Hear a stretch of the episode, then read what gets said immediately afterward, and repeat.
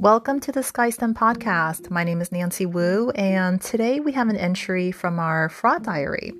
The Fraud Diary series is where we talk about a case in the business world where someone or some people abuse their professional knowledge and power um, to enrich themselves, to mislead the public, or commit general wrongdoing. All of the cases here are researched based on what's publicly available on the internet and we just compile it together here. We mean no disrespect to anyone identified here. This is purely for educational purposes, and you are encouraged to do your own research as well.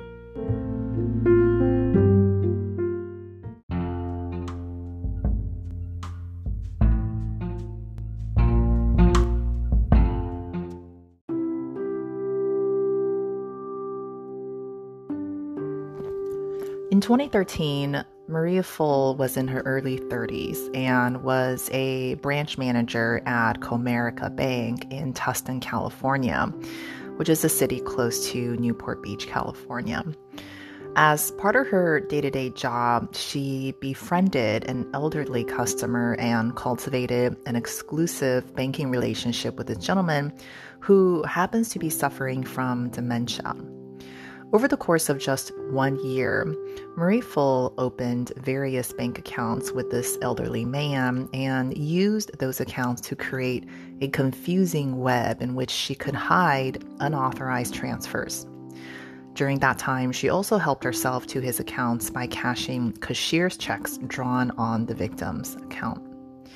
Between February of 2013 and May of 2013, Marie Full embezzled approximately $43,400 over the course of six transactions.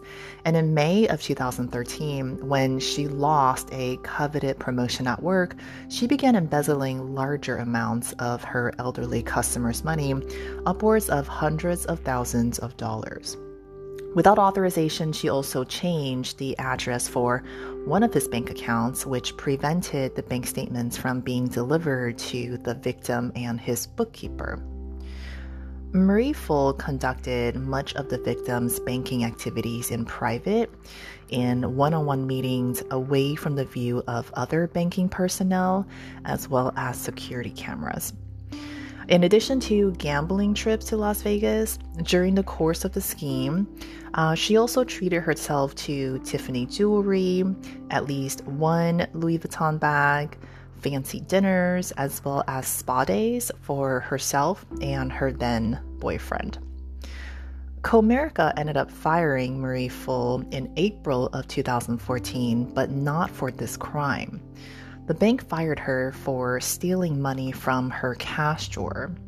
When Comerica Bank subsequently discovered the fraud Full committed against this customer, it reimbursed the customer nearly $1.3 million for disputed transactions that Full processed, including lost interest as well as attorney fees.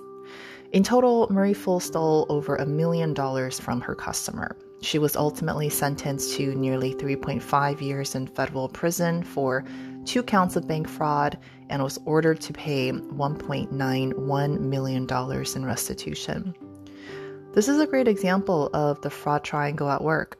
The fraud triangle consists of pressure, opportunity, and rationalization. According to her plea agreement, it seemed that she had a gambling addiction. This must have put her in a lot of financial pressure. She found her opportunity to get access to funds through a vulnerable customer who is elderly, who suffers from dementia, which makes him a fairly easy target. And she was able to rationalize this as an acceptable act. It's possible that, especially after she lost that important promotion, her ability to rationalize the fraud, however misguided, could have been bolstered even more. I hope you enjoyed the story. If you're not familiar with SkyStem, come pay us a visit at www.skystem.com and learn all about what it means to automate and save time during month end close and improve internal controls to combat fraud.